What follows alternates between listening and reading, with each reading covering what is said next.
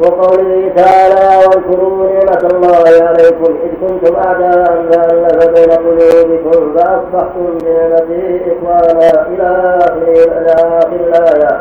وهذا السياق في شأن الأوس والخزرج فإنه قد كان بينهم حروب كثيرة في الجاهلية وعداوات شديدة وغرائب وإحن ودخول. قال بها قتال لحول النقطة للزال والحاء قال اللحول جمع زحم العداوات والشحن نعم ولحول قال بسببها قتالهم والوقائع بهم. فلما نعم. بالزال والحاء نعم. بالزال والحاء. اللحول نعم. ولحول قال بسببها قتالهم والوقائع بهم. فلما جاء وآخرها يوم البعاث الذي قتل فيه مسألة كبيرة بين الطائفتين. أوس والخزرج فجمعهم الله بهذا الدين وألف بين قلوبهم وصاروا إخوة متحابين في الله بعد الفرقة الكثيرة. وهذا من ثمرات التمسك بالدين ومن فائدة الاجتماع على الحق. أن العداوة تذهب وتحل محلها المحبة والألفة والتعاون على الخير. نعم.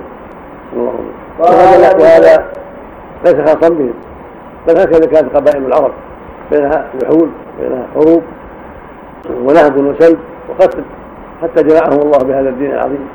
وصاروا إخوة متحابين في الله بعد العداوات والبغضاء والشحناء والقتال والفتن. الكثيرة نعم قال بسببها قتال والوقائع بينهم فلما جاء الله في الإسلام ودخل فيه من دخل منهم. صاروا إخوانا متحابين بحلال الله. بجلال الله. بجلال الله متواصلين في ذات الله متعاونين على البر والتقوى. قال الله تعالى هو الذي أيدك بنصره وبالمؤمنين وألف بين قلوبهم لو أنفقت ما في الأرض جميعا ما ألفت بين قلوبهم ولكن الله ألف بينهم إلى آخر الآية. وكانوا على شفا حفرة من النار بسبب كفرهم فأنقذهم الله منها. أن هداهم للإيمان؟ وقد امتن عليهم بذلك وقد امتن عليهم بذلك رسول الله صلى الله عليه وسلم. يوم قسم يوم يوم قسم حلائم حنين فعتب من عتب منهم بما فضل نزل عليهم بالنسبة بما أراه الله فخطبهم فقال يا معشر الأنصار ألم أجدكم ضلالا فهداكم الله بي؟ وكنتم متفرقين فألفكم الله بي. وعالة فأغناكم الله بي. وكلما قال شيئا قالوا الله ورسوله أمن وقد ذكر محمد بن إسحاق بن يسار وغيره أن هذه الأمة نزلت في أن هذه الآية أن هذه الآية نزلت في شأن الأوس والخزرج. وذلك أن رجلا من اليهود مر بملأ من الأوس والخزرج فساءه ما هم عليه من الاتفاق والألفة فبعث والألفة والألفة فبعث رجلا معه وأمره أن يجلس بينهم ويذكر لهم ما كان من حروبهم يوم الوعاد وتلك الحروب فلم ففعل فلم يزل ذلك دأبه حتى حميت نفوس القوم.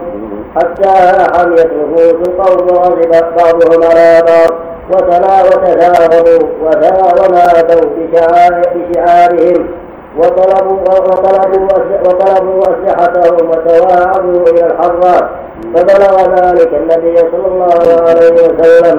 فأتاهم وجعل يسكرهم ويقول أردى الجاهلية وأنا بين أظهركم وتلا عليهم هذه الآية. فندموا على ما كان منهم واصطلحوا وتعارفوا وألقوا السلاح رضي الله عنهم.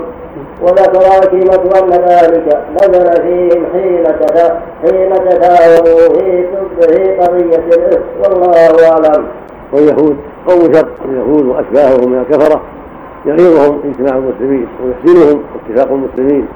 ويسرهم افتراق المسلمين وعداوتهم فلهذا سعوا بين الأنصار للتفرقة وتذكيرهم باحقادهم الأولى وشحناهم الأولى حتى سكن الله ذلك وأزاله ببركة نبيه عليه الصلاة والسلام ونصيحته لهم وتوجيهه لهم وتحذيره إياهم من حالهم الأولى. حتى عادوا إلى رشدهم وإلى ما كانوا عليه من الاستقامة. والتعاون على الخير والمحبة في الله ولله نعم ولتكن منكم أمة يدعون إلى الخير ويأمرون بالمعروف وينهون عن المنكر وأولئك هم المفلحون. حديث يونس دولة نعم اللهم الرحمن الرحيم الحمد لله رب العالمين والصلاة والسلام على أشرف المرسلين نبينا محمد وعلى آله وصحبه أجمعين. قال الإمام ابن كثير رحمه الله تعالى في تفسير قوله تعالى ولتكن منكم أمة يدعون إلى الخير ويأمرون بالمعروف وينهون عن المنكر وأولئك هم المفلحون. ولا تكونوا كالذين تفرقوا واختلفوا من بعد ما جاءهم البينات وأولئك لهم عذاب عظيم يوم تبيض وجوه وتسود وجوه وأما الذين اسودت وجوههم أكفرتم بعد إيمانكم؟ فذوقوا العذاب بما كنتم تكفرون. وأما الذين ابيضت وجوههم ففي رحمة الله فيها خالدون. تلك آيات الله نتلوها عليك بالحق وما يريد ظلما للعالمين. ولله ما في السماوات وما في الأرض وإلى الله ترجع الأمور يقول تعالى ولتكن منكم أمة منتصبة للقيام بأمر الله بالدعوة إلى الخير والأمر بالمعروف والنهي عن المنكر. وأولئك هم المفلحون. قال الضحاك هم خاصة الصحابة وخاصة الرواة يعني المجاهدين والعلماء. يعني المجاهدين والعلماء. وقال أبو جعفر الباقر قرأ رسول الله صلى الله عليه وسلم ولتكن منكم أمة يدعون إلى الخير ثم قال الخير اتباع القرآن وسنتي ورواه ابن ضيف والمقصود من هذه الآية أن تكون فرقة من هذه الأمة منتسبة لهذا الشأن. وإن كان ذلك واجبا على كل فرد فرد من الأمة حسبا كما ثبت في صحيح مسلم أبي هريرة قال قال رسول الله صلى الله عليه وسلم من رأى منكم منكرا فليغيره بيده فإن لم يستطع فبلسانه فإن لم يستطع فبقلبه وذلك أضعف الإيمان. وفي رواية وليس وراء ذلك من الإيمان حبة خردل هذا الحديث ليس برواية أبي هريرة هذا سبق طلب من المؤلف رحمه الله مع حفظه ومن رواية أبي سعيد الخدري ومن رواية أبي هريرة. ثم أيضا في رواية وليس وراء ذلك من الإيمان فيه أنها من رواية ابي ابي ابي ابي هريرة أيضا وليس كذلك. بل الروايه الاخرى وليس وراء من الإيمان. حبه واحدة من رواية ابن مسعود قالت عبد الله بن مسعود حيث قال رضي الله عنه عن النبي صلى الله عليه وسلم قال ما بعث الله من نبي في امتي قبلي إلا كان له أمتي حواريون واصحاب يقولون بسنته. ويفعلون بأمره. ثم إنها تخرج بعد خلوف يقولون ما لا يفعلون. ويفعلون ما لا يؤمرون. فمن جاهدهم بيده فهو مؤمن ومن جاهدهم بلسانه فهو مؤمن ومن جاهدهم بقلبه فهو مؤمن. وليس وراء ذلك من الايمان حبه خردل وهما حديثان منفصلان أحدهما عن أبي سعيد والثاني عن مسعود. ويدل على عظم شأن الامر والنهي. وان الواجب على جميع المسلمين أن يكونوا امارين بالمعروف نهائين عن المنكر. ولهذا قال بعض بعض أهل العلم إن قوله وتكن منكم ان هنا للجنس والمعنى كونوا جميعا يعني كونوا كلكم تدعو إلى الخير وتامر بالمعروف وتنهون عن المنكر. ويحتمل ما قال المؤلف فيما تقدم أن المراد أن تكون منهم أمة منتصبه متفرقة لهذا الشيء مع كون الجميع يساعدونها في ذلك أيضا ويأمرون بالمعروف وينهون عن المنكر. ثم يبين جل وعلا أن هؤلاء القائم بهذا الأمر هم أهل الفلاح كأن الفلاح له دون غيرهم مبالغة في بيان عوض ما هم عليه من الخير وانه وأنه أهل فلاح كامل وان كان المؤمن كل مؤمن مفلحا لكن هؤلاء المنتصبون للدعوة إلى الخير القائمون بالأمر بالمعروف المنكر هؤلاء لهم شأن عظيم. قال قد قاموا مقام الرسل. قاموا في إصلاح الناس وفي إصلاح اوضاعهم وفي دعوتهم إلى الخير وفي نهي عن المنكر وفي أمر بالمعروف. فلهم شأن عظيم ولهم فضل كبير لكونهم اجتهدوا في صلاح أنفسهم واجتهدوا في إصلاح غيرهم بالدعوة إلى الخير وبالأمر بالمعروف والنهي المنكر وكل مجتمع يخلو من هذا من هذا الواجب وهو على خطر عظيم من حلول العقوبات والنقمات وإن المجتمع يسود فيه هؤلاء ويقوى أمرهم بدعوتهم إلى الخير وأمرهم بالمعروف ونهي المنكر يكون مجتمعا صالحا. يكون جديرا بكل توفيق وجديرا بالعزة والسلامة والعافية من كل سوء. فينبغي المؤمن أن يحرص أن يكون من هؤلاء الأخيار. وأن لا يحقر نفسه بل يكون داعي الخير حسب ما عنده من العلم حسب طاقته. أمر بالمعروف نهى عن المنكر لعله يكتب في هؤلاء. ويحظى مع هؤلاء فيكون من المفلحين الفلاح الكامل التام بسبب اعمالهم الطيبة واجتهادهم في الخير وبذلهم المستطاع في إصلاح الغيب بدعوته إلى الله وإرشاده إلى أسباب النجاة وتحديده من أسباب الهلاك. اللهم المستعان نعم. الله قوله تكون امه متفرغه يعني متفرغه من قبل ولاة الأمور ولا من قبل نفسها هذا وهذا هذا وهذا جهة ولاة الأمور أقوى أقوى لها لأنه يكون له سلطان وقوه واذا كان من جهة المسلمين محتسبين فلهم أجرهم أيضا ولهم نحرهم العظيم. لكن ما يكون لهم السلطان مثل المبرى من جهة السلطان حال ما كان برا من السلطان يكون أقوى في في إزالة المنكر. لأن له سلطانا من جهة ولي الأمر. واولئك قد لا يكون له سلطان قد لا يستطيعون الا الكلام. يعني التصرف. هذا يعني يجب. على هذا القول. التصرف. على هذا نعم. يعني يجب يكون هناك طائفة إما من جهة السلطان أو من جهة المجتمع نفسه. ما يكفي الواجب على كل أحد. إن هذه المتفرقه تكون يكون أثرها أعظم. يكون تأثيرها في الناس وقيامها بالواجب أكمل لأنها لأنها جعلت هذا هو شغلها الشامل. وهو هدف وهو الهدف الذي يقوم به. يكون تأثيرها أكثر. والايه ليست صريحة في المقام؟ فإن يمكن أن تكون لجنس وتكون في قوله جل وعلا والمؤمنون والمؤمنات بعضهم أولياء بعض يامرون بالمعروف وينهون عن جعلهم كلهم. هكذا. جعلهم جميعا.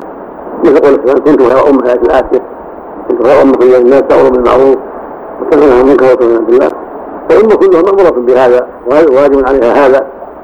ولكن المعنى الذي استنبطه المؤلف ابن كثير رحمه الله وقال ابن زهير وهو ان المراد طائفة منتصبة وفرقة منتصبة يكون له معنى أكثر يعني أقوى. وإن كانت الآية ليست صريحة في كل الصراحة لكنها ظاهرة فيه. الآية ظاهرة فيه. هي فيها ظهر من القول الثاني من يقول منكم ولفظ من في التبعير هنا في هذا نعم. الله يعني هم هم أولى الناس بهذا رواة الأخبار والجهاد في سبيل الله. وأهل العلم هم هو اخصنا في هذا الأمر والا فامر لهم من غيرهم. يعني المحدثون يعتبرون من هذه الطائفة. يشك اذا قاموا بواجب هذا. اذا قاموا بواجب مجرد رواية الحديث ما تكفي. خاصة الرواة لعل يعني اذا قاموا بهذا الواجب. يعني نعم. وقال الإمام أحمد حدثنا سليمان الهاشمي أن على إسماعيل بن جعفر أخبرني عمرو بن أبي هلب عن عبد الرحمن الأشهري عن حذيفة بن اليمان أن النبي صلى الله عليه وسلم قال والذي نفسي بيده لتأمرن بالمعروف ولتنهون عن المنكر أو لا يمسكن الله أن يبعث عليكم من عنده ثم لتذلهم ثم لتذلن فلا يستجيب لكم ورواه الترمذي وابن يدل على أن التهاون بالامر والنهي المنكر من اسباب عدم إجابة الدعاء. هذا خطر عظيم. وان التساهل في هذا الواجب العظيم هو الأمر بالمعروف والنهي عن المنكر من أسباب أمرين. الأمر الأول حلول العقوبات والنقمات العامة نسأل الله العافية. من جذب وقحط وأمراض عامة وتسويق عدو ونحو ذلك. والامر الثاني أن من أسباب عدم اجابه الدعاء وعدم النصر على الأعداء. في الحديث الآخر حديث عائشة النبي صلى الله عليه يقول الله عز وجل أيها الناس كونوا بالمعروف ونهوا عن المنكر. قبل أن تدعوني فلا أستجيب لكم. وقبل أن تسألوني فلا اعطيكم وقبل أن تستنصروني فلا أنصركم. نسأل الله العافية ولا حول ولا قوه الا بالله الترمذي وابن ماجه من حديث عمرو بن ابي عمرو به وقال الترمذي حسن والاحاديث في هذا الباب كثيره ما لم آيات كريمات كما تأتي لا تأتي تفسيرها في أماكنها ثم قال تعالى ولا تكونوا كالذين تفرقوا واختلفوا إلا بما جاءهم البينات ثم قال تعالى ولا تكونوا كالذين تفرقوا واختلفوا إلا بما جاءهم البينات الآية ينهى تبارك وتعالى هذه الأمة أن يكونوا كالأمم الماضين باختلافهم واختلافهم وتركهم الأمر بالمعروف والنهي عن المنكر لا قيام الحجة عليهم. قال الإمام أحمد حدثنا أبو منيرة حدثنا صفوان حدثني أزهر بن عبد الله الهروي هاشم عبد الله بن يحيى قال حدثنا مع معاوية بن أبي سفيان ولما قدمنا مكة قال حين صلى صلاة الظهر فقال إن رسول الله صلى الله عليه وسلم قال إن أهل الكتابين افترقوا في دينهم على ثنتين وسبعين ملة وإن هذه الأمة ستفترق على ثلاث وسبعين ملة يعني الأهواء كلها من نار واحدة وأنا الجماعة وإنه تخرجه أمتي أقوام تتدارى بهم الأهواء كما يتدارى الكلب لصاحبه. لا يبقى لا كما يتدارى الكلب لصاحبه. بصاحبه بالباء الكلب هذه يسمونها عضة المغلوب الداء الذي ينتشر في الإنسان إذا عضه الكلب المصاب بهذا الداء سرى في جسمه حتى يموت ويهلك في الغالب يعني أن الشر يتجرى بالناس والبدع والأهواء تجاريا كثيرا حتى يعم الكثير أو يعم الجميع إلا ما شاء الله. بسبب كثرة الداعين إلى البدع والناشئين لها ثم يتجرى كلب بصاحبه يتجرى بهم الأهواء والبدع والاستحسان الذي ما شرعه الله حتى تعم البدع وتكثر البدع. نسأل الله السلامة نعم وإنه فيخرج أمتي أقوام تتدارى بهم الأهواء كما يتدارى الكلب بصاحبه لا يبقى منه حلق ولا نفس لا دخل والله يا معشر العرب لئن لم لئن لم تقوموا بما جاء به نبيكم صلى الله عليه وسلم لغيركم من الناس احرى الا يقوم به وهكذا رواه ابو داود عن احمد بن حنبل ومحمد بن يحيى كلاهما عن المغيره واسمه عبد القدوس بن الحجاج الشامي به وقد ورد هذا حديث جيد الإسناد صحيح. ويدل على وجوب الحذر من البدع وأن التفرغ والاحتياج باسبابه البدع والأهواء. هذا يرى بدعة وهذا يرى بدعة هذا يرى كذا وهذا يرى كذا حتى تفرغوا كما جرى في اعتزالها المعتزله وجهميه وشيعة ومرجئة إلى غيرها ثم تفرقت هذه الفرق إلى فرق أخرى حتى بلغ هذا العدد. اثنتين وسبعين فرقة. كلها في النار والثالثة والسبعون أهل السنة والجماعة.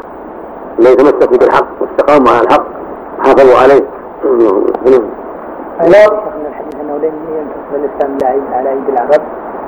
يقول لي أن يعني غيرهم احرى ما في اجتهاد لأن الهوى أولى بأن يقوم بهذا الأمر. نزل القران بلسانهم والنبي منهم. وأولى الناس وأحق الناس بأن يقوموا بهذا الأمر وينتصروا له ويجتهدوا في حمايته من البدع. فإن غيرهم احرى بأن لا يقوم بهذا الواجب. ويضيعوهم وهذا في الأغلب واقع. لأن الناس يتأسون بالعرب ويقتدون به في الغالب. فإذا ضيعوا هذا الدين صاروا حجة على الناس حجة على الإسلام وصاروا من أسباب ضلال الناس الآخرين إلا من حفظ الله. نسأل الله السلامة. وقد ورد هذا الحديث من طرق وقوله تعالى يوم تبيض وجوه وتسود وجوه يعني اللهم صل على حول ولا قوة لا حول ولا قوة العلماء الذين عددوا 73 فرقة. كعبد القاهر البغدادي في كتاب الفرق وغيرهم يعني الفرق هذه تتجدد في هذه الأمة. لها أصول لها أصول. ترجع إلى أصولها قد تكون 300 أو 400 لكن ترجع إلى مثل الشيعة فرق كبيرة مثل معتزلة إبراهيم كثيرة نعم المرجئة كذلك والخوارج كذلك. نعم. لكن يرجعون إلى الثنتين والسبعين نعم. شاء الله عملت مثل أهل السنة جزاهم الله خير. الآن متفرقين إلى جماعة يعني ينطبق عليهم. هذا لا تبرر هذا اختلاف الفروع ما يضر. الاصول الاصول نعم. ما يدل ما يدل على لا لا هذا أهل السنة والجماعه هم يمسكوا بالكتاب والسنة. ودعون إليهما ينتبهون على عقيدة التوحيد وأسماء الله وصفاته ثم يقولون من عهد الصحابة. تفرقوا عن الجماعات اللي هذا ما يضر هذا ما يضر ما يضر. ما يضر. هذا إذا اتحدت العقيدة ما يضر. مجرد كون هذا انتسب إلى كذا أو كذا. ما داموا متعاونين على واتقوا في العقيدة. واستقيموا على توحيد الله والاخلاص له يضر كون هذا سنه أنصار السنة وهو نفس السنة واخوان المسلمين وهو نفس السنة ما داموا على العقيده الصحيحه نعم. يعني ما ما يدخلوا ضمن ما يدخل لا ما يدخل ثلاث السنة ما يدخل فيها. هو من جهه الفقه 73 نعم. الحمد لله رب العالمين والصلاة والسلام على أشرف المرسلين. نبينا محمد وعلى آله وصحبه أجمعين. قال الإمام ابن كثير رحمه الله تعالى في تفسير قوله تعالى يوم تبيض وجوه وتسود وجوه يعني يوم القيامة حين تبيض وجوه أهل السنة والجماعة وتسود وتسود وجوه أهل البدعة والفرقة. قاله ابن عباس رضي الله عنهما فأما الذين اسودت وجوههم أكفرتم بعد إيمانكم؟ والمعنى انها تبلغ وجوه أهل الحق أهل الاستقامة وهم السنة والجماعه الذين استقاموا على دين الله وعظموا شريعة الله وابتعدوا عما يخالفها وتسود وجوه أهل البدعة والفرقة وأهل الشرك بسبب بعدهم عن الحق واستكبارهم عن اتباعه كما قال جل وعلا ويوم القيامة ترى ترى الذين كذبوا على الله وجوههم مسودة.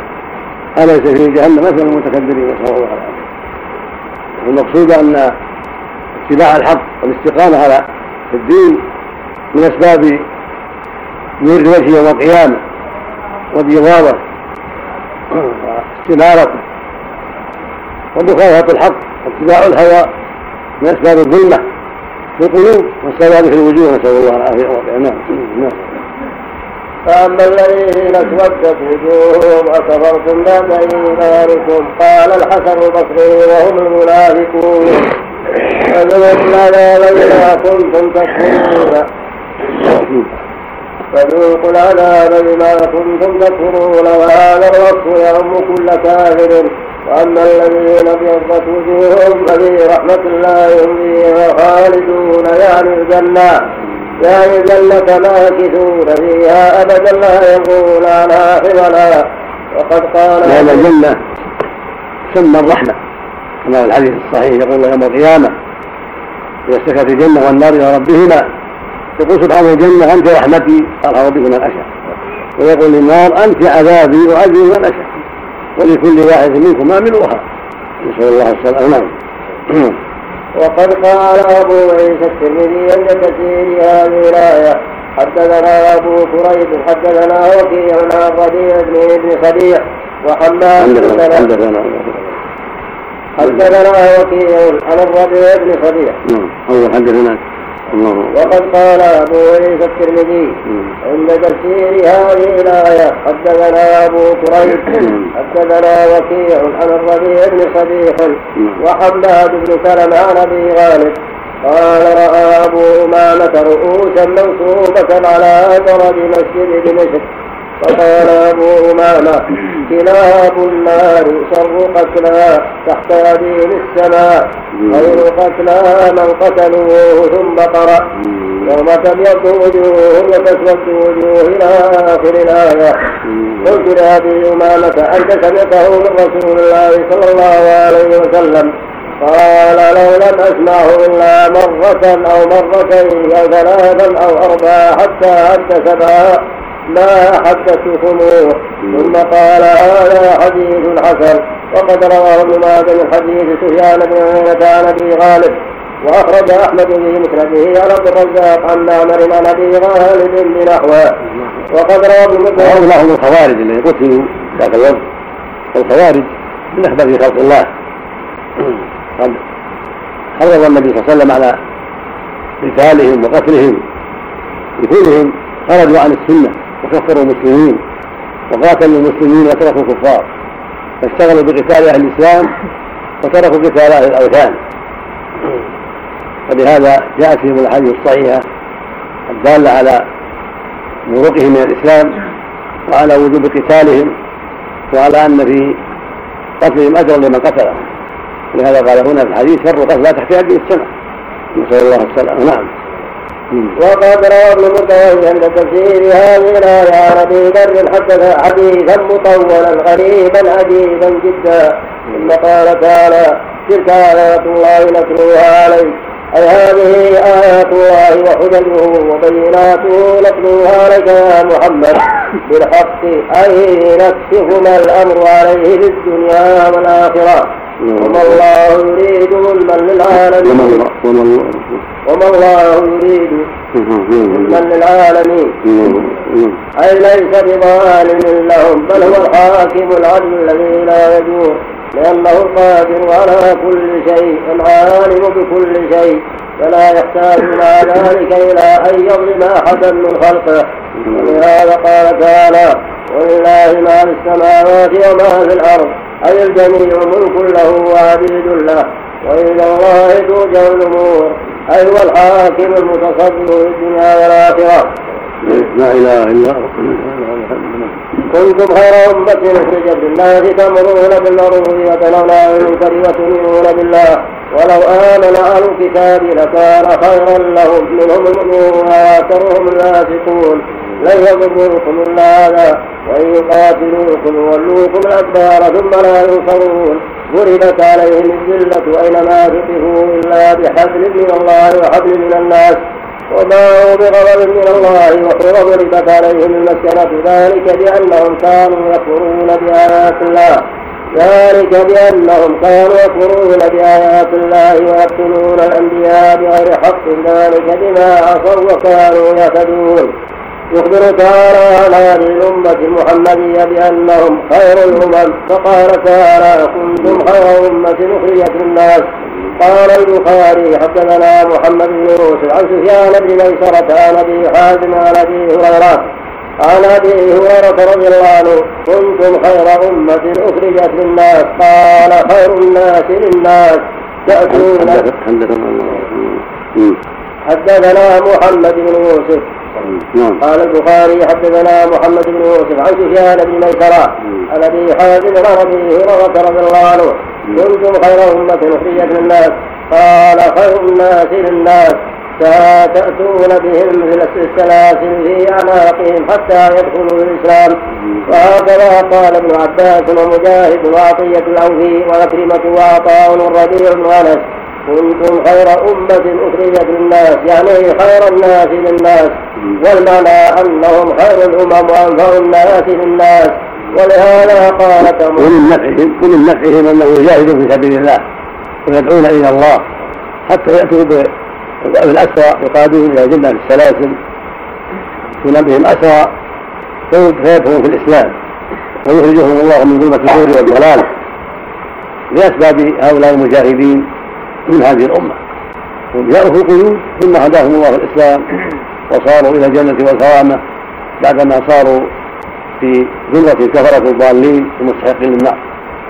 صار أسرهم ومجيئهم بالقيود من أسباب دخولهم في الإسلام ومن أسباب فوزهم بالجنة والكرامة. هذا كله من نفع هذه الأمة المستقيمة. وقال بهذا الأمة مستجيبة. يعني استجابوا لله وللرسول استقاموا على دين الله. وجاهدوا في سبيل الله وأمروا بالمعروف ونهوا عن المنكر عن إيمان صادق وعن إخلاص لله.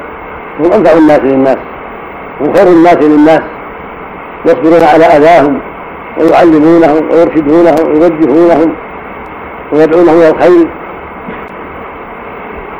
ويأمرهم بالمعروف وينهونهم عن المنكر ويعملون ما يستطيعون من أسباب نجاتهم وسعادتهم. فصاروا خير الناس للناس. نعم.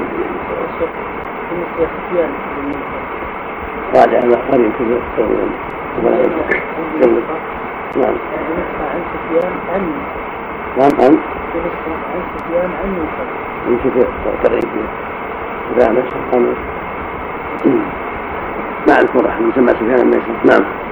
نعم. ولهذا قال ولهذا قال تأمرون بالمعروف وتنهون عن المنكر وتؤمنون بالله. قال الإمام أحمد حدثنا أحمد بن عبد الملك حدثنا شريك عن سماك عن عبد الله بن بن عميرة عن ذرة بنت أبي لهب. قالت قام رجل إلى النبي صلى الله عليه وسلم وهو على المنبر. فقال يا رسول الله أي الناس خير؟ قال خير الناس أقرأهم وأتقاهم لله وأمرهم بالمعروف وامرهم وآمرهم بالمعروف وأنهاهم عن المنكر وأوصلهم للرحم. قالت قال رسول الله صلى الله عليه وسلم. حدثنا قال الإمام أحمد. نعم.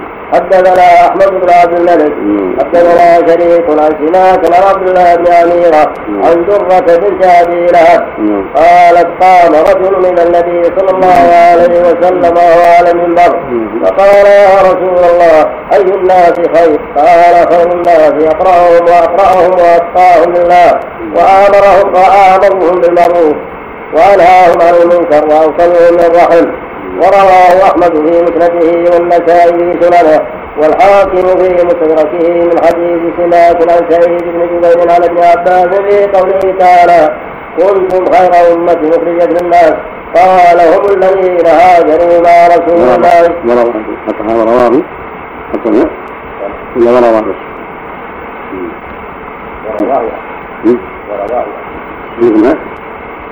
رواه احد هذا آخر. هذا اخر نعم. نعم. نعم. سفيان سفيان الميسرة وقرب الله لنا ابن مصح سفيان بن سفيان. عن ميسرة. ميسرة؟ مش ميسرة. نعم. مثل ما عند الثانية عن بدل بن نعم. نعم. قال هم الذين هاجروا مع رسول الله صلى الله عليه وسلم من مكة إلى المدينة والصحيح أن هذه الآية عامة في جميع الأمة كما كل قرن بحسبه. وخير قرونهم الذين بعث فيهم رسول الله صلى الله عليه وسلم. ثم الذين يلونهم ثم الذين يلونهم كما قال في الآية الأخرى. وكذلك جعلناكم أمة وسطا أي خيارا. لتكونوا شهداء الناس الآية. وفيه مسند الإمام أحمد وجامع الترمذي وسنن ابن وسنن ابن ماجه ومستدرك الحاكم من رواية حكيم بن معاوية. من رواية حكيم بن معاوية بن حلبة عن أبيه قال قال رسول الله صلى الله عليه وسلم أنتم توفون سبعين أمة أنتم خيرها وأكرمها الله عز وجل وهو حديث مشهور وقد حسنه الترمذي ويروى من حديث معاذ بن جبل وأبي سعيد نحوه وإنما حازت هذه الأمة قصد السبق إلى الخيرات بنبيها محمد صلى الله عليه وسلم. بنبيها محمد صلوات الله وسلامه عليه فإنه أشرف خلق الله وأكرم الرسل على الله وبعثه الله بشرع كامل عظيم لم يعطه نبي قبله ولا رسول من الرسل. فالعمل على منهاجه وسبيله يقوم قليل منه ما لا يقوم العمل الكثير. ما لا يقوم العمل الكثير من أعمال غيرهم من أعمال غيرهم مقاما. كما قال الإمام أحمد حدثنا عبد الرحمن حدثنا ابن زهير عن عبد الله يعني بن محمد بن عقيل عن محمد بن علي وابن الحنفية أنه سمع علي بن أبي طالب أنه سمع علي بن أبي طالب رضي الله عنه يقول قال رسول الله صلى الله عليه وسلم أعطيت ما لم يعط أحد من الأنبياء. وقلنا يا رسول الله ما هو؟ قال نصرت بالرعب ووقيت وفاتيها الأرض وسميت أحمد وجعل جعل التراب لي طهورا وجعلت أمتي خير الأمم. تفرد به أحمد. تفرد به أحمد من هذا الوجه وإسناده حسن. وقال الإمام أحمد ولا حدثنا ابو العلاء الحسن بن سوار. حدثنا ليث عن معاوية بن أبي حرب بن بن حبيش عن يزيد بن ميسرة قال سمعت أبا الدرداء رضي الله عنه يقول سمعت أبا القاسم صلى الله عليه وسلم وما سمعته يكنيه قبلها ولا بعدها يقول إن الله تعالى يقول يا عيسى إني باعث بعدك أمة إن أصابهم ما يحبون حما حمد حمد حمدوا حمدوا وشكروا وإن أصابهم ما يكرهون احتسبوا وصبروا ولا حلم ولا علم قال رب كيف هذا كيف هذا الحلم ولا العلم والحلم كيف هذا ولا حلم ولا علم لا نعم لا يا رب كيف هذا لهم ولا حلم ولا علم. كيف هذا لهم ولا حلم ولا علم قال أعطيهم من حلمي وعلمي. أعطيهم من حلمي. وعلمي.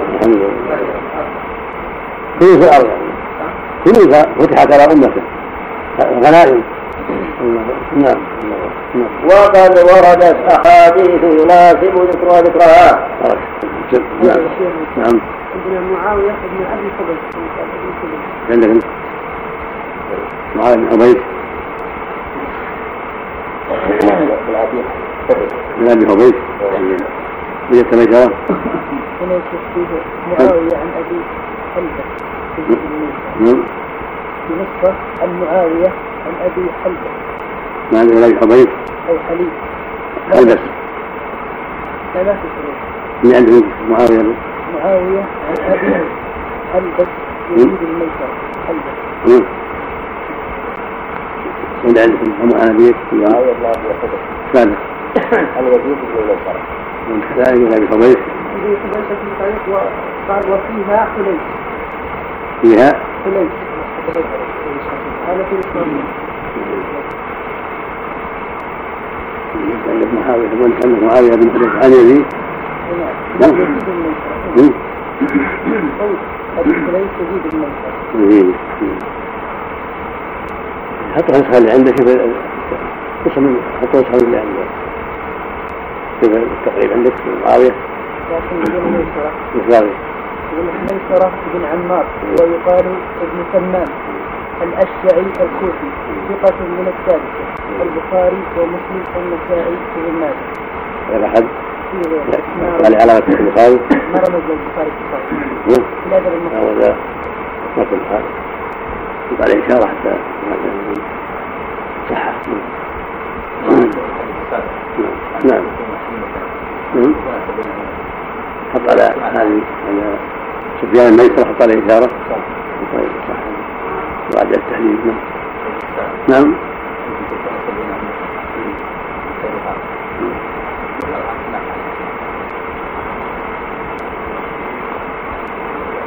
ذكره ذكره من طريق معاوية بن حيدة لا حكيم معاوية بن حيدة ما ذكر سند لا أعلاه حكيم معاوية حكيم معاوية لا بأس بسند هذا حديث حسن بحث من حكيم أبي جده وذكر مساوي حسن إذا سلم ما قبل حكيم ومشهور حديث مجود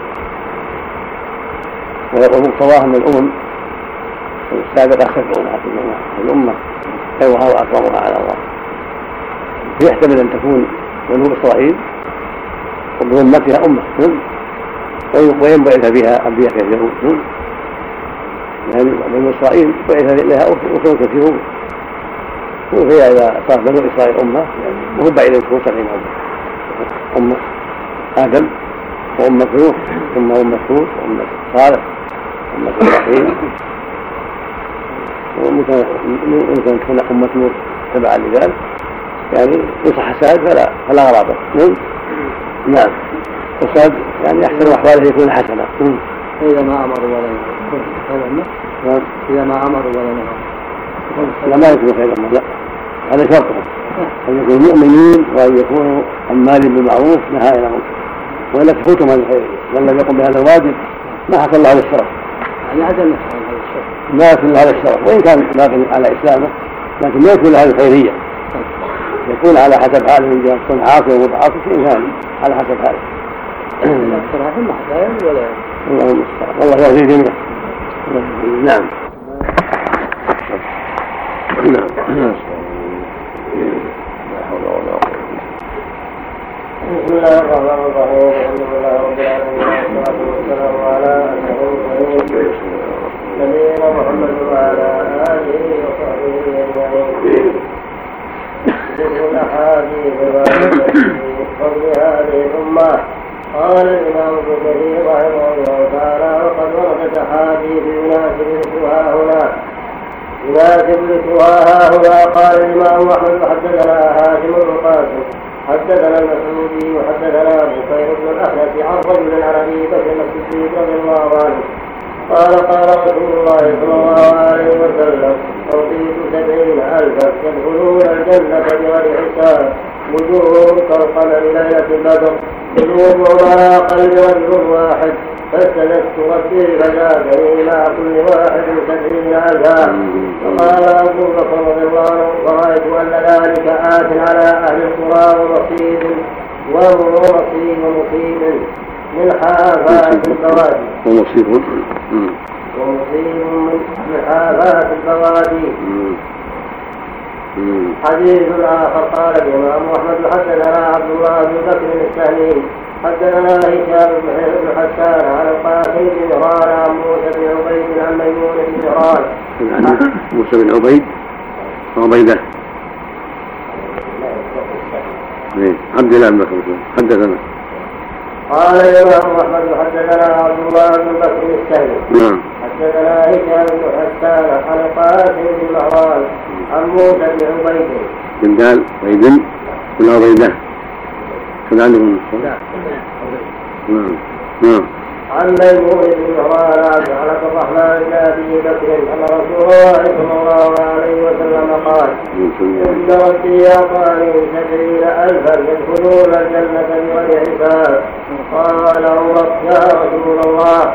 فهل استزدته فقال استزدته فأعطاني مع كل الف سبعين الفا قال عمر فهل استزدته قال قد استزدته فأعطاني. فأعطاني إلى كل رجل سبعين ألفا قال عمر فهل استزدته قال قد استزدته فأعطاني هكذا وفرج عبد الرحمن بن أبي بكر بين يديه وقال عبد الله وقال عبد الله وبسط باعيه وحثى عبد الله وقال هاشم وهذا من الله لا يدرى ما عبدوه حديث آخر رواية أخرى وثلاث حكايات من حكايات ربي ثلاث حكايات والمعنى أن الله جل وعلا زاد لعبده ورسوله محمد عليه الصلاة والسلام في من يخرج من النار ويدخل الجنة من أمته من يدخل الجنة من أمته ثم ليس عليهم حساب ولا عذاب. جاء في حديث ابن عباس الإسراء سبعين ألفا كل يدخل الجنة بغير حساب ولا عذاب. وفي هذه الروايات على ما فيها أنه زاد ربه وأن الله جل وعلا زاده في رواية مع كل ألف سبعين ألفا رواية مع كل رجل مع كل واحد سبعين ألفا وهذا أعظم وأكثر. والزيادة الأخرى وثلاث حكايات من حكايات ربي لا يعلم عددها إلا هو سبحانه وتعالى. وهذا يبشر بخير عظيم لمن استقام على أمر الله. ومن استقام على أمر الله وأمر بالمعروف ونهى عن المنكر استقام على الإيمان صار من هذه الأمة التي وعدها الله الخير الكثير ووعد هؤلاء منها دخولهم الجنة بغير حساب ولا عذاب ومناكب لاستقامتهم. لا لأنسابهم ولا لأموالهم ولا لوظائفهم ولا لألوانهم ولا لعروبتهم ولا لعجبتهم لا. ولكن لتقواهم لله وإيمانهم بالله واستقامتهم على دين الله. والاستقامة على دين الله.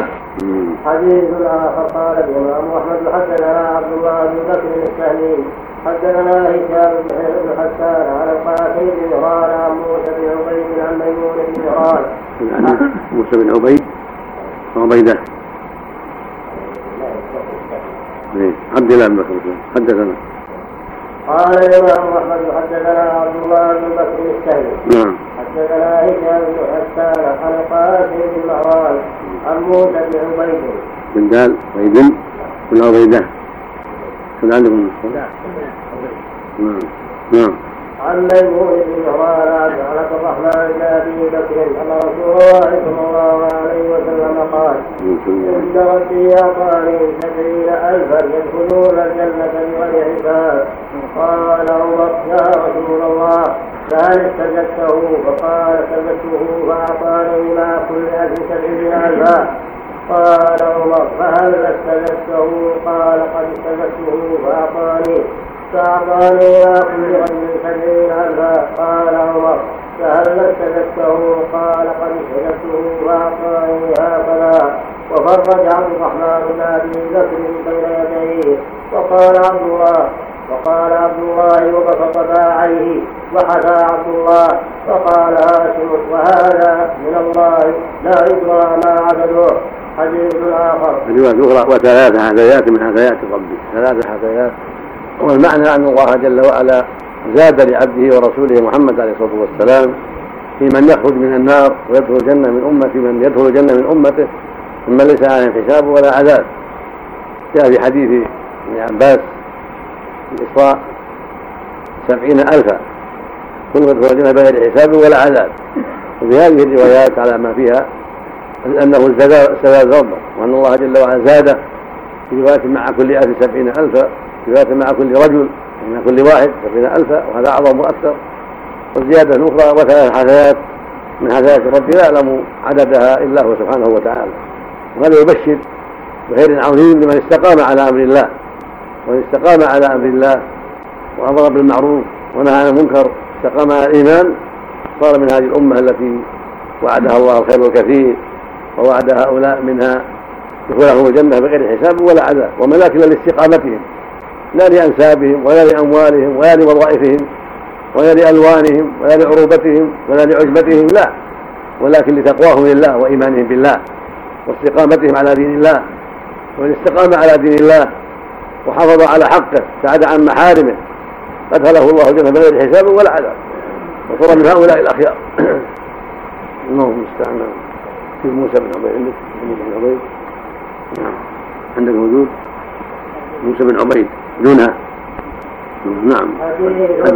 أعد أعد السند هذا حدثنا. عبد الله بن بكر السهمي حديث فقال الإمام أحمد حدثنا عبد الله بن بكر حدثنا هشام بن حسان عن القاسم بن عمران عن موسى بن عبيد عن ميمون بن عمران عن عبد الرحمن بن نعم. نعم. حديث اخر القاسم بن أيوه. القاسم بن نعم. إذا نخشى أن هذا شوف القاسم بن نعم. نعم. حديث آخر قال الإمام أحمد حدثنا أبو اليمان حدثنا إسماعيل بن عياش عن ضمن بن جراته قال قالت غيح بن عبيدة مرض عبيد ما فيها عندك ها؟ عندكم ها؟ لا ما بن عبيد نعم. وشرح بن عبيد نعم. نعم. قالت واحد عبيد مرض ثوبان بحنطة وعليها عبد الله بن قرط الأيدي فلم يعده فدخل على ثوبان رجل من الكلاعيين. كلاعيين. من الكلا من الكلاعيين عائدا له فقال له ثوبان أتكتب؟ قال نعم. قال اكتب. فكتب للأمير عبد الله بن قرط ثوبان مولى رسول الله صلى الله عليه وسلم أما بعد. فإنه لو كان ثوبان ولا من ثوبان ما عندكم من؟ إذا وساط من ثوبان مولى رسول الله صلى الله عليه وسلم أما بعد فإنه لو كان من موسى وعيسى عليهما السلام بحضرتك خادم لعدته ثم طغى الكتاب وقال له ألا تبلغه إياه؟ قال نعم فانطلق الرجل بكتابه فتبعه إلى قرب فلما رآه قال فزعا فقال الناس ما شأنه أحدث أمر فأتى ثوبان فدخل عليه وجلس عنده ساعة. ثم قام فأخذ ثوبان بردائه وقال اجلس. فقال اجلس حتى أحدثك حديثا من رسول الله صلى الله عليه وسلم. سمعته يقول ليدخلن الجنة من أمتي سبعون ألفا. لا حساب عليهم ولا عذاب. مع كل ألف سبعون ألفا. تفرد به أحمد. تفرد به أحمد بهذا الوجه وإسناده رجاله كلهم ثقات كاملون حسيون وهو حديث صحيح ولله الحمد والمنة. فيه إسماعيل بن عياش ولكنه إذا روى عن الشاميين حديثه جيد وهو هنا روى عن الشاميين انضم من زرع شامي حمصي. ولهذا قال المؤلف إنه جيد. نعم. بن عبيد معروف كذلك. نعم. نعم. القاسم بن مراد القيسي مولى بني قيس بن ثعلبة خالد الشيخ.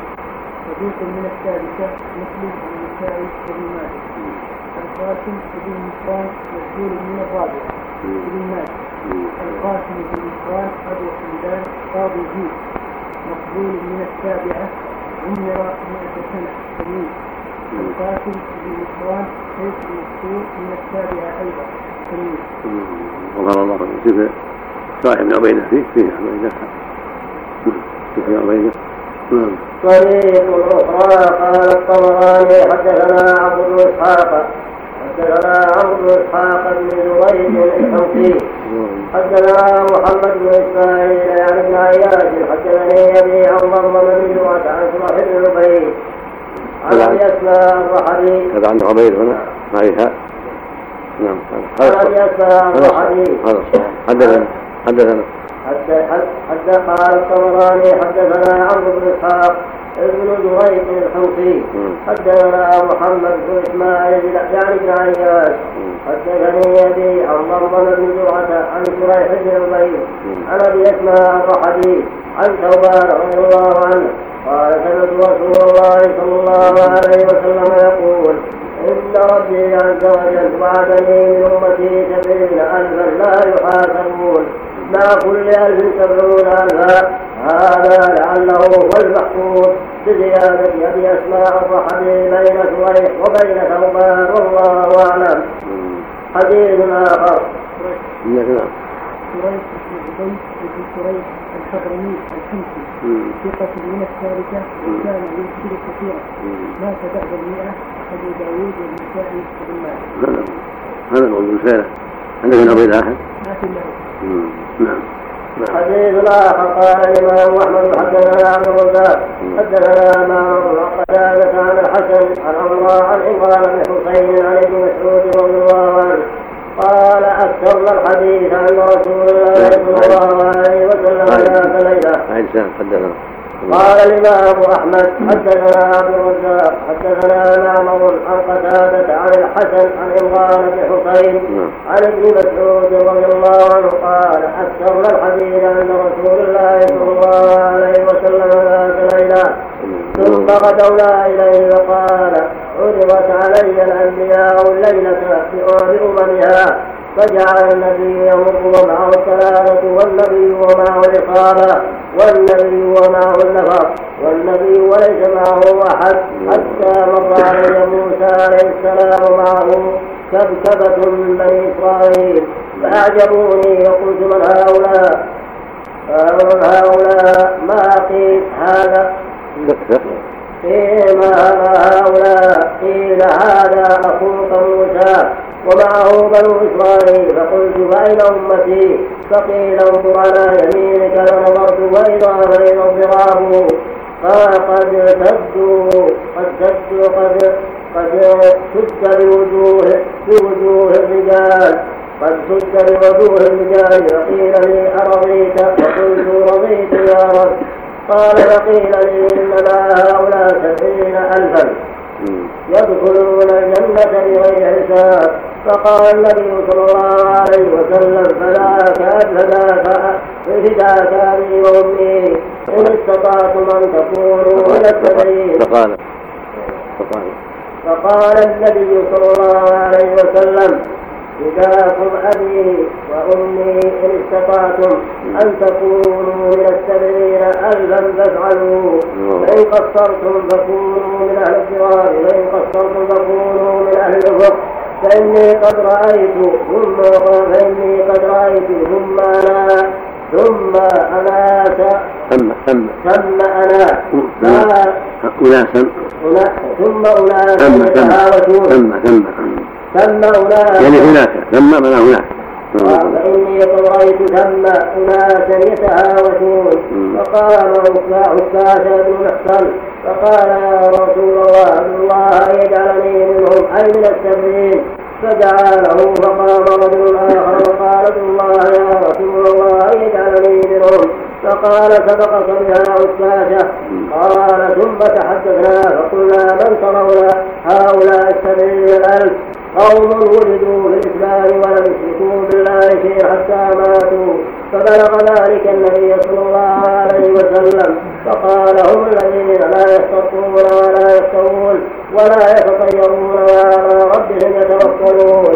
وهكذا رواه أحمد بهذا الإسناد وهذا السياق. ورواه من عبد الصمد عن عبد الصبح ورواه أيضا عن عبد الصمد عن هشام عن قتادة باسناده لله وزاد بعد قوله رضيت يا رب ورضيت يا رب قال رضيت قلت نعم قال انظر عن يسارك قال فنظرت واذا العهد قد قد قد سدوا قد سد بوجوه الرجال فقال رضيت. قلت رضيت.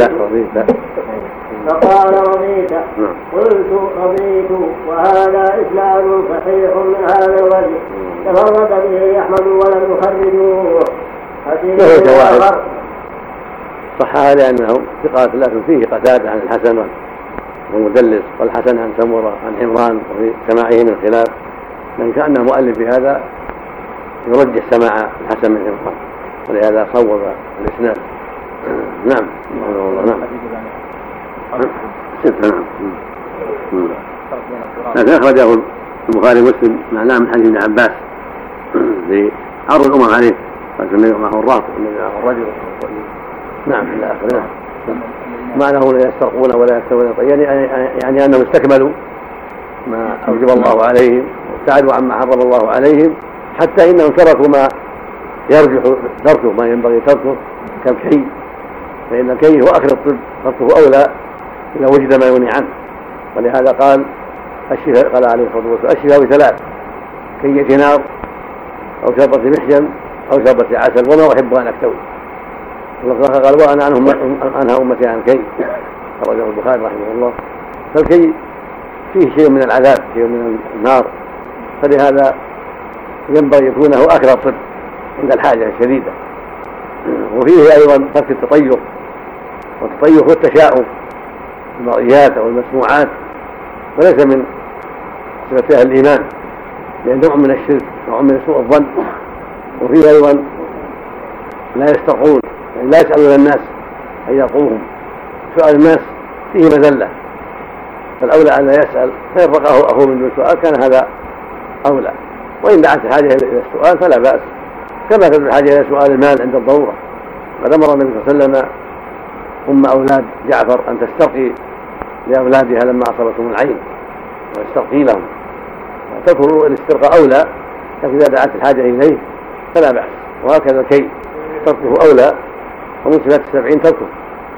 لكن إذا دعت الحاجة إليه فلا بأس لأن هذا من الكمالات. أعمالهم رضي الله عنهم هؤلاء السبعون استكملوا الطاعات الواجبة وتركوا المحارم وزادوا على هذا أنواع من الخير من التطوعات والنوافل. وترك المشتبهات وترك بعض المباحات وما ذاك إلا لكمال عنايتهم وكمال اجتهادهم بالخير وبعدهم عن الشر وعن المكروهات وعن بعض المباحات التي قد يكون فعلها مرجوحا نعم. نعم. لا لا بأس. ما يضر. لأن النبي صلى الله عليه وسلم كوى بعض أصحابه. اللهم صل عليه وسلم. نعم. وأمر بالإسترخاء لأولاد جعفر. ما يكون بشرط ما ما يضر هذا. لكن هذا من كمالهم. من كمالهم.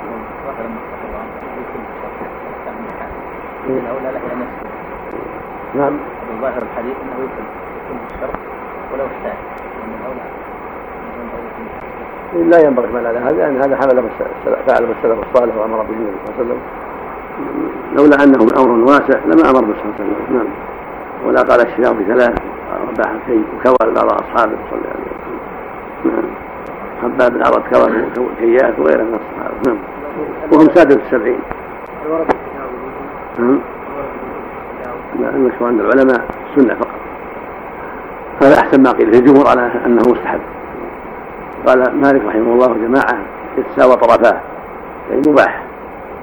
قال أبو حنيفة إنه يتأكد حتى دان به الوجوه كما نقله العلماء عنه. ولكن أفضل قول الجمهور أنه مستحب. لقول النبي عباد الله تداووا ولا تداووا بحرام. والنبي فعل فعل تداوي. الصلاة والسلام. فعله لاصحابه وأمر أن يفعل. صحيح. نعم صحيح. نعم ما ينافي التوكيل. نعم. كثرة يعني الله نعم من جماعة كثيرة.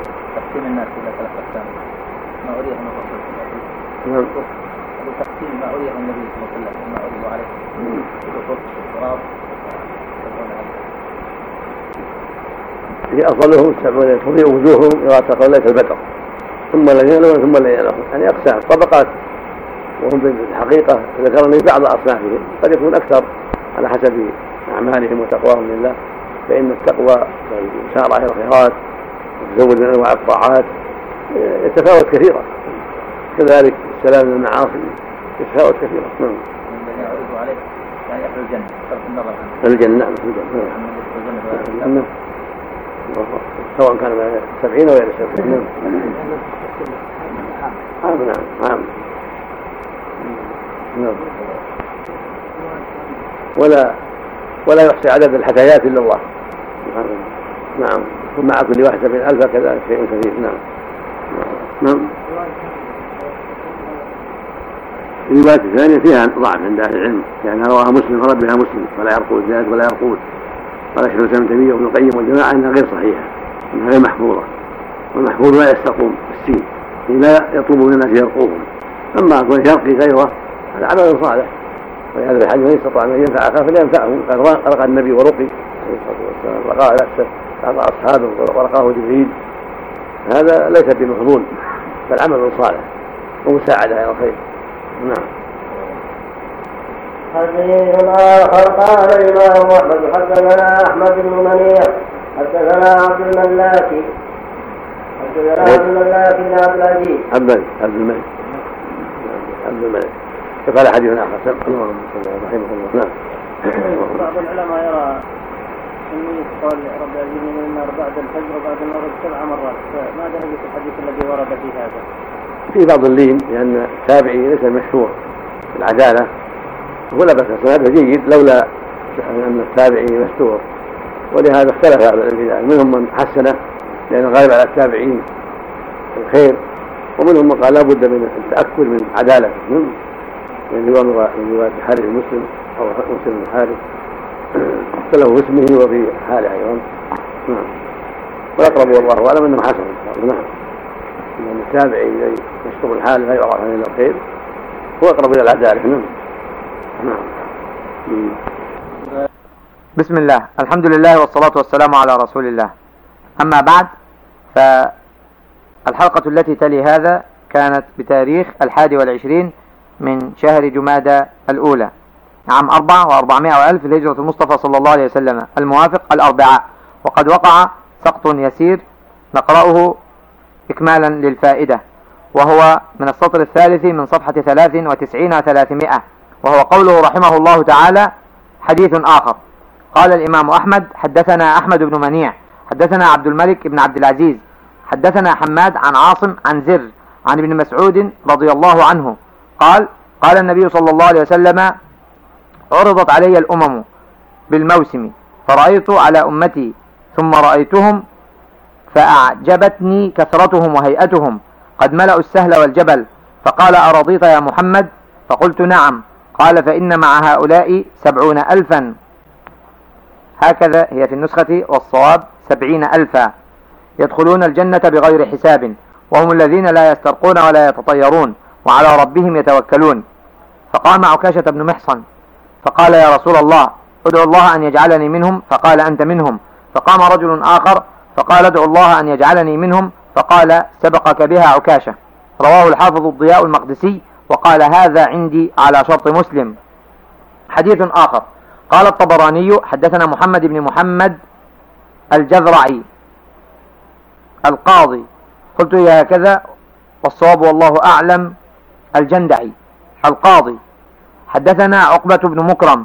حدثنا محمد بن أبي عدي عن هشام بن حسان عن محمد بن سيرين عن عمران بن حسين رضي الله عنه قال قال رسول الله صلى الله عليه وسلم يدخل الجنة من أمتي سبعون ألفا بغير حساب ولا عذاب.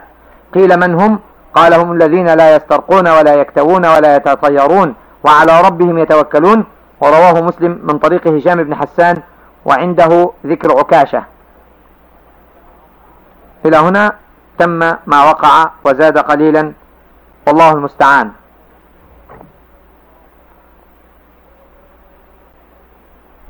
يدخل الجنة من أمتي سبعون ألفا بغير حساب ولا عذاب. قيل من هم؟ قال هم الذين لا يستوفون ولا يكتوون ولا يتطيرون وعلى ربهم يتوكلون. ورواه مسلم من طريق هشام بن حسان وعنده ذكر وعنده ذكر كاشا حديث آخر. ثبت في الصحيح هذا يبين لنا فضل هذه الأمة. التي فضلها الله على الأمم كما قال سبحانه كنتم خير أمة أخرجت للناس تأمر بالمعروف وتنهون عن المنكر وتؤمنون بالله. هذه الأمة التي استقامت على طاعة الله ورسوله وأمرت بالمعروف ونهت عن المنكر هم خير الأمم. وأمة محمد عليه الصلاة والسلام الذين قاموا بهذا الوصف على خير وجه. والأمر بالمعروف والنهي عن المنكر أمر معروف الشرائع كلها. بما جاءت في الرسل لكن هذه الأمة كان لها من ذلك النصيب الأوفر ولهذا كانت خير الأمم بأعمالها العظيمة وجهادها وصدقها. وفي هذا أن معهم سبعين ألفا. يدخل الجنة بغير حساب ولا عذاب. قدم أنه استزاد ربه فزاده مع كل واحد سبعين ألفا. وزاد حسنات من حسنات الله عز وجل. وذكر من أعمالهم أنهم لا يسترقون ولا يكتوون ولا يتطيرون. يعني أنهم استقاموا على طاعة الله ورسوله واستكملوا ما أمر الله به ورسوله وجاهدوا وسعوا لله وتركوا محارمه حتى إنهم من كمال إيمانهم ومن كمال ورعهم تركوا الاسترقاء والكي والكي جائز لكنه مكروه إلا عند الحاجة لأن الكي نوع من العذاب بالنار فينبغي ألا يصار إليه إلا عند الحاجة. إذا تيسر دواء غير الكي فهو أفضل. ولهذا قال عليه الصلاة والسلام الشفاء في ثلاث يقول النبي صلى الله عليه وسلم الشفاء في ثلاث كية نار أو شرطة محجم أو شربة عسل. وما أحب أن أكتوي. وفي أنا أنهى أمتي عن الكي فلهذا قال العلماء يستحب أن يكون الكي آخر الطب عند عند تعذر غيره. لهذا الحديث الشريف ولحديث السبعين. فإذا احتيج للكي فلا كراهة ولا بأس. قد كوى بعض أصحابه من الشوكة وكان الصحابة وبعض الصحابة قد كوى من أمراض يعني قد كباب أردت فالمقصود أن الكي عند الحاجة لا بأس به وعند وجود دواء غيره تركه أولى. لأن هذا من أعمال السبعين الذين يدخلون بغير حساب ولا عذاب. وأما الاسترقاء هو طلب الرقية ثم يقول ابقى علي بالإخلال اقرأ عليه مريم يطلب الرقية تركها أولى طلب الاسترقاء تركه أولى لأن لأن حاجة إلى الناس وسؤال. فإذا دواء غير الاسترقاء فهو أولى فإن دعت الحاجة إلى الاسترقاء فلا بأس مثل كيف قد ثبت صلى الله عليه وسلم أنه أمر أسماء بنت عميس أم أولاد جعفر بن أبي طالب. أمرها أن تسترقي لأولادها من العين. رقية هؤلاء من عين من عين وحمى لا رقية إلا من عين وحمى هذا يدل على أن الاسترقاء عند الحاجة لا بأس. وهو طلب من يرقي من المرض والرقية القراءة على المريض بالنفس قال رقية. النبي عليه الصلاة والسلام قال لا بأس بالرقى ما لم تكن شركا. طرق ورقي عليه الصلاة والسلام. نعم. وأما الطيرة هي التشاؤم وهي محرمة الطيرة محرمة النبي عن الطيرة عليه الصلاة والسلام. قال لا عدوى ولا طيرة. والطيرة هي التشاؤم بالمرئيات والمسموعات. التشاؤم بمرئي أو بالصوت المسموع. والناس في الجاهلية يتشاءمون إذا سمعوا صوت الغراب أو البومة أو كذا تشاءموا وظنوا السوء. هذا من جهلهم. وقلة البصيرة وكانوا يتشاءمون أيضا بالمرئيات.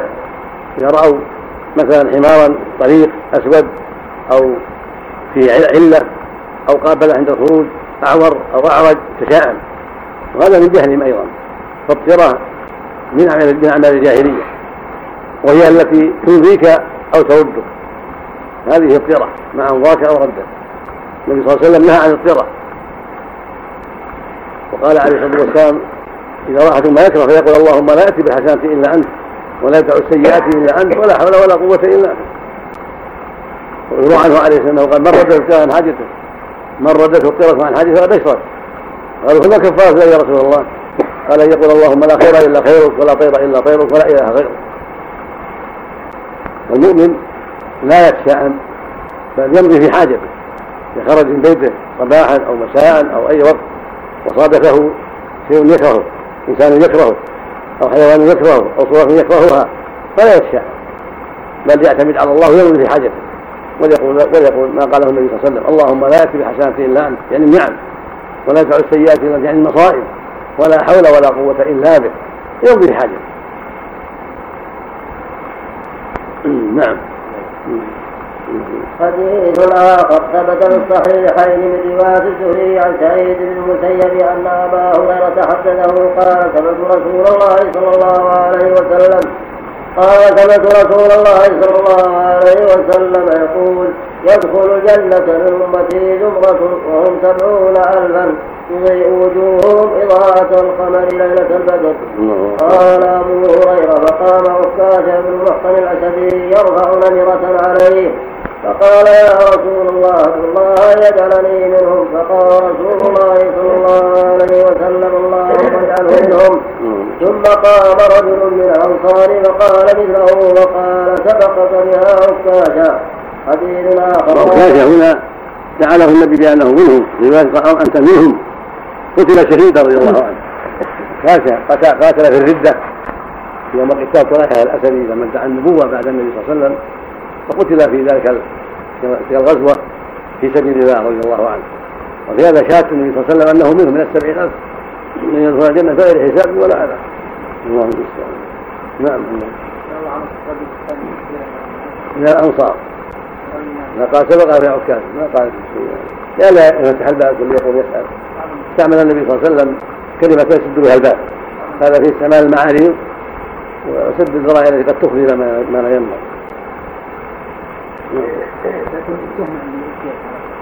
لا غلط ما لها وأنا سبق في العكاش هذا يدعي انه أهل لها لكن لو, لو تقدم لكان أهلا لها لكن سبقه عكاش فهي اشياء كلها بالخير ما قال أهلا لها سبقك بها عكاش فيدل على أنه لو تقدم لكان صاحب الدعوة. نعم. حديث آخر قال أبو القاسم الطبراني حدثنا يحيى بن عثمان حدثنا سعيد بن أبي مريم حدثنا أبو غسان عن أبي حازم عن سهل بن سعد إن النبي صلى الله عليه وسلم قال لا يدخلن الجنة من أمتي سبعون الفا أو سبعمائة ألف آخذ بعضهم ببعض حتى يدخل أولهم وآخرهم الجنة وجوههم على صورة القمر ليلة البدر. أخرجه البخاري ومسلم جميعا. عن قتيبة عن عبد العزيز بن أبي حاتم عن أبيه عن عن قتيبة عن عبد العزيز بن أبي حاتم.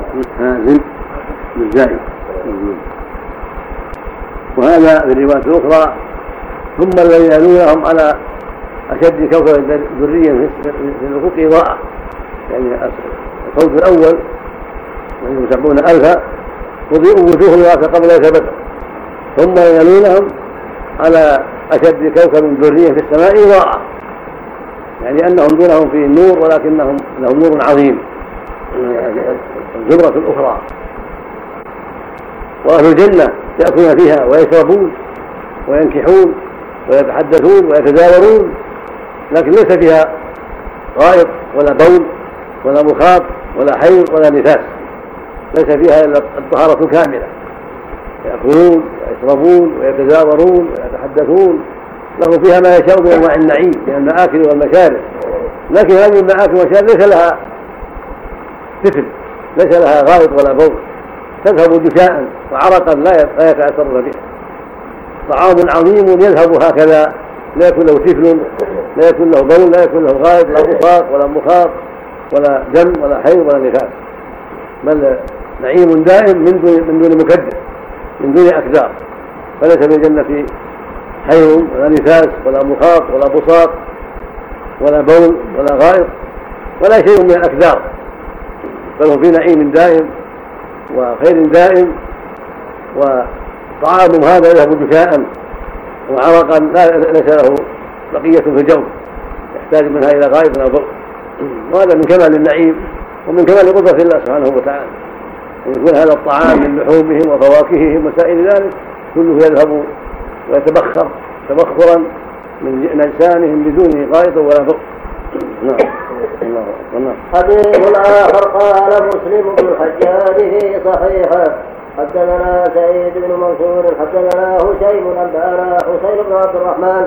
قال كنت عند سعيد بن جبير فقال أيكم رأى كوكبا قبض البارحة؟ قلت أنا ثم قلت أنا أيكم رأى كوكبا قبض الذي معنى الذي نعم معنى الذي الذي هذا نعم. نعم. فقال أيكم رأى الكوكب الذي انقض البارحة؟ طبعا. مفردة مفردة كل يكون معنا يكون معنا بغوي مفردة فقلت أنا ثم قلت أما إني لم أكن في صلاة ولكني نذرت. قال فما صنعت؟ قلت استرقيت قال وما حملك على ذلك؟ قلت حديث حدثناه الشعبي قال وما حدثكم الشافعي؟ قلت حدثنا عن بريدة بن الحسين الأسلمي أنه قال حدثنا عن بريدة ابن الحصيب الأسلمي نعم. أنه قال لا رقية إلا من عين أو قال قد أحسن من انتهى إلى ما سمع. ولكن حدثنا ابن عباس عن النبي صلى الله عليه وسلم أنه قال عرضت علي الأمم فرأيت النبي ومعه الرهط والنبي ومعه الرجل. معه الرهط ولا الرهيب؟ الرهيب. الرهيب هكذا في مسلم الرهيب بالتصريف. نعم. ومعه الرهيطان ومعه الرهيط والنبي ومعه الرجل والرجلان والنبي وليس معه أحد. من رأيت نعم فقيل لي هذا موسى. نعم. النبي ومعه الرهيط والنبي ومعه الرجل لا لا أول بس النبي قصد النص من النبي من الرهيط والرجل نعم والنبي وليس معه أحد. إذ رفع لي سواد عظيم فظننت أنهم أمتي فقيل لي هذا موسى وقومه. ولكن انظر إلى الأفق فنظرت فإذا سواد عظيم فقيل انظر إلى الأفق الآخر. فإذا سواد عظيم فقيل لي هذه أمتك ومعهم سبعون ألفا يدخلون الجنة بغير حساب ولا عذاب. ثم نهض ودخل منزله فخاض الناس في أولئك الذين يدخلون الجنة بغير حساب ولا عذاب. فقال بعضهم فلعلهم الذين صحبوا رسول الله صلى الله عليه وسلم. وقال بعضهم فلعلهم الذين ولدوا في الإسلام فلم يشركوا بالله شيئا. وذكروا اشياء فخرج عليهم رسول الله صلى الله عليه وسلم. فقال ما الذي تقولون به فأخبروه. فقال هم الذين لا يرقون ولا يسترقون ولا يستوون ولا يتطيرون وعلى ربهم يتوكلون. فقام عكاش بن محصن فقال ادعو الله يجعلني منهم. قال أنت منهم. ثم قام رجل آخر فقال الله يجعلني منهم. قال سبقك بها عكاشه وأخرجه البخاري عن أسي عن أسيد بن زيد. عن هشيم وليس عنده لا يقول أخرجه البخاري عن ابن زيد. ابن زيد. أسيد بن زيد. وليس عنده لا يرقون. حديث آخر قال أحمد حدثنا وهذا الحديث العظيم من جنس الأحاديث السابقة.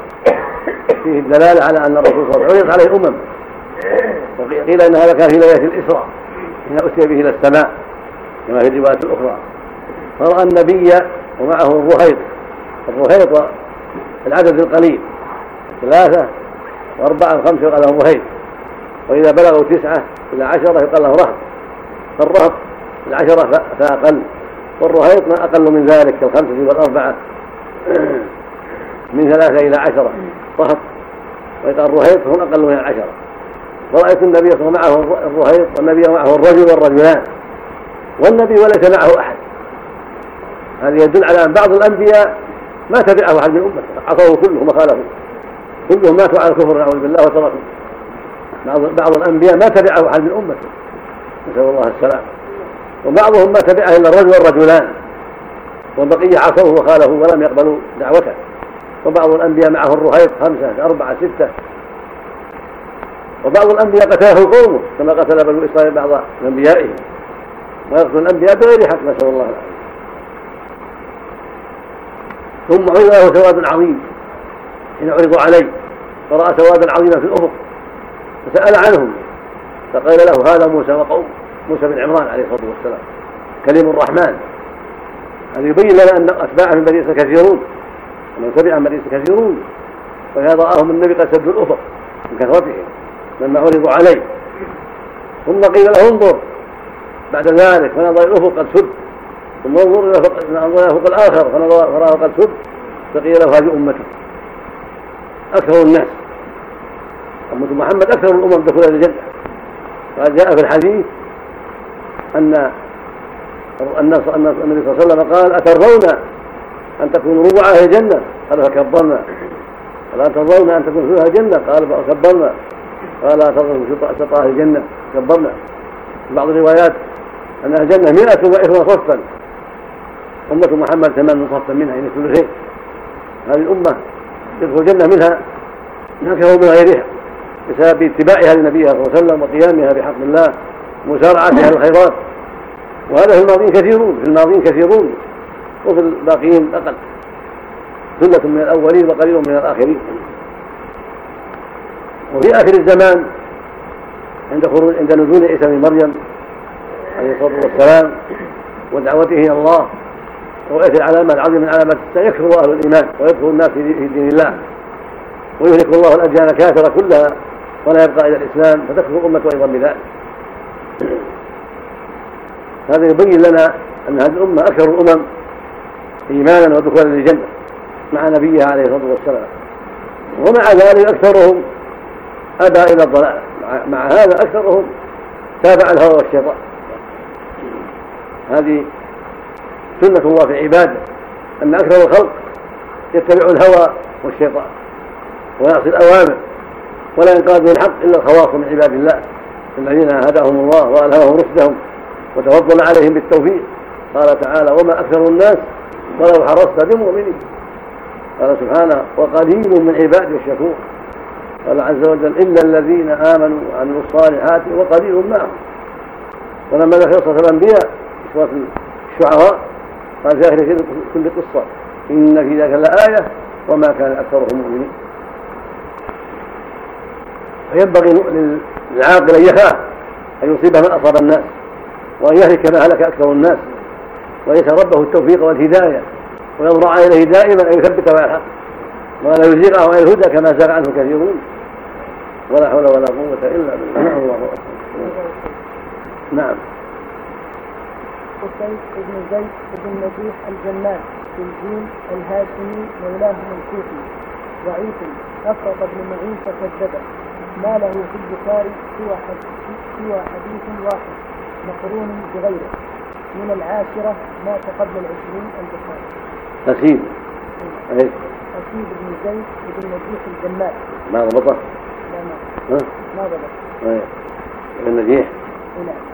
الجمال بالجيم الهاشمي مولاهم الكوفي ضعيف أفرد ابن معين وكذبه ما له في البخاري سوى حديث واحد مقرون بغيره ماذا مقرون ما ما نقول إذا كان مقرون ما نعم الحمد على مش عندك لا نقول عندك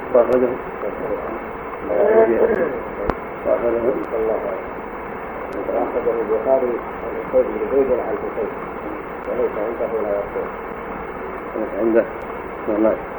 نعم أما زيادة ولا أقول قد قال بعض الحفاظ أنها غلط وهم بعض الرواة. وإنما الصواب لا يستقون بالسين لا يطلب من يرقيهم ولهذا تركها البخاري ولا روى يقول لأن الرقية نفع نفع عام وصدقة وإحسان. والسبعون ممن يحسن ويتصدق. فكلمة ولا يقول غير محمودة لأن الرسول صلى الله عليه وسلم ورقي ومن استطاع منه أن ينفع أخاه فلينفعه يكون الإنسان يرقي أخاه من طلب يرقيه ويحسن إليه وينفث عليه. هذه قربة وطاعة. النبي صلى الله عليه وسلم قال من استطاع أن ينفع أخاه فلينفعه لا بأس بالرقى ستة نعم. حديث آخر قال أحمد حدثنا روح بن عبادة حدثنا ابن جرير أخبرني أبو الزبير أنه سمع جابر. حديث آخر. قال أحمد حدثنا روح بن عبادة. بسم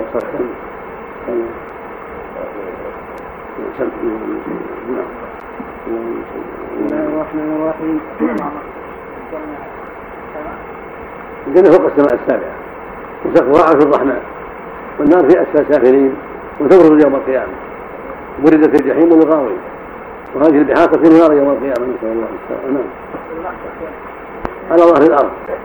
أرض نقية. يسويها الرب عز وجل كالخبزة. يحشر الناس عليها. الله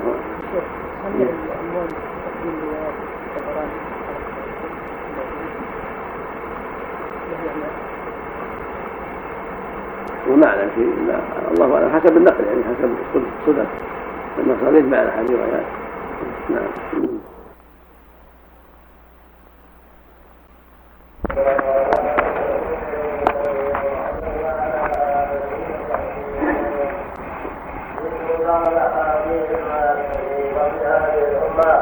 قال الإمام ابن كثير رحمه الله حديث آخر قال أحمد حدثنا رسول حدثنا حديث آخر قال أحمد حدثنا روح بن عبادة حدثنا ابن جرير زريق بن زريق انه انه لا ورد نعم صواب بن جريج نعم جريج نعم حدثنا ابن جريج الاخواني ابو الزبير انه سمع جابر بن عبد الله قال سمعت رسول الله صلى الله عليه وسلم فذكر حديثا وفيه فتنجو اول زمرة وجوه كالقمر ليلة البدر. تنجو تنجو تنجو والواو نعم فتنجو أول زمرة وجوههم كالقمر ليلة البدر لا يحاسبون. ثم الذين يلونهم كأضواء نجم في السماء. ثم كذلك ثم كذلك وذكر بقيته رواه مسلم. رواه مسلم من حديث روح غير أنه لم يذكر النبي صلى الله عليه وسلم. حديث آخر قال الحافظ أبو بكر أبي عاصم في كتاب السنينة. حدثنا هي السنة. يعني السنة. سنة. النون النونين إذا سمعت كتاب السنة. مطبوع الآن. مشهور كتاب السنة. ويجوز السنن. جمع سنة. نعم نعم. لا سهل نعم. في كتاب السنن له حدثنا أبو بكر بن ابي شيبه حدثنا إسماعيل بن عياش عن محمد بن زياد سمعت أبا أمامة الباهلي يقول سمعت رسول الله صلى الله عليه وسلم يقول وعدني ربي أن يدخل الجنة من أمتي سبعين ألفا مع كل ألف سبعون ألفا لا حساب عليهم ولا عذاب. قال الحافظ أبو بكر بن أبي عاصم في كتاب السليلة حدثنا أبو بكر بن أبي شيبة حدثنا إسماعيل بن عياش. عن محمد بن زياد سمعت أبا أمامة الباهلي يقول سمعت رسول الله صلى الله عليه وسلم يقول وعدني ربي أن يدخل الجنة من أمتي سبعين ألفا. مع كل ألف سبعون ألفا لا حساب عليهم ولا عذاب. وثلاث حثيات من ربي عز وجل. وكذا رواه الطبراني من طريق هشام بن عمار عن اسماعيل بن عياش له وهذا اسناد جيد طريق أخرى عن وذاك لأن اسماعيل بن عياش هنا حمصي وروى عن الحمصيين فاذا هو روى عن الشاميين هو جيد وهنا روى عن الشاميين هذا اسناد جيد كما قال المؤلف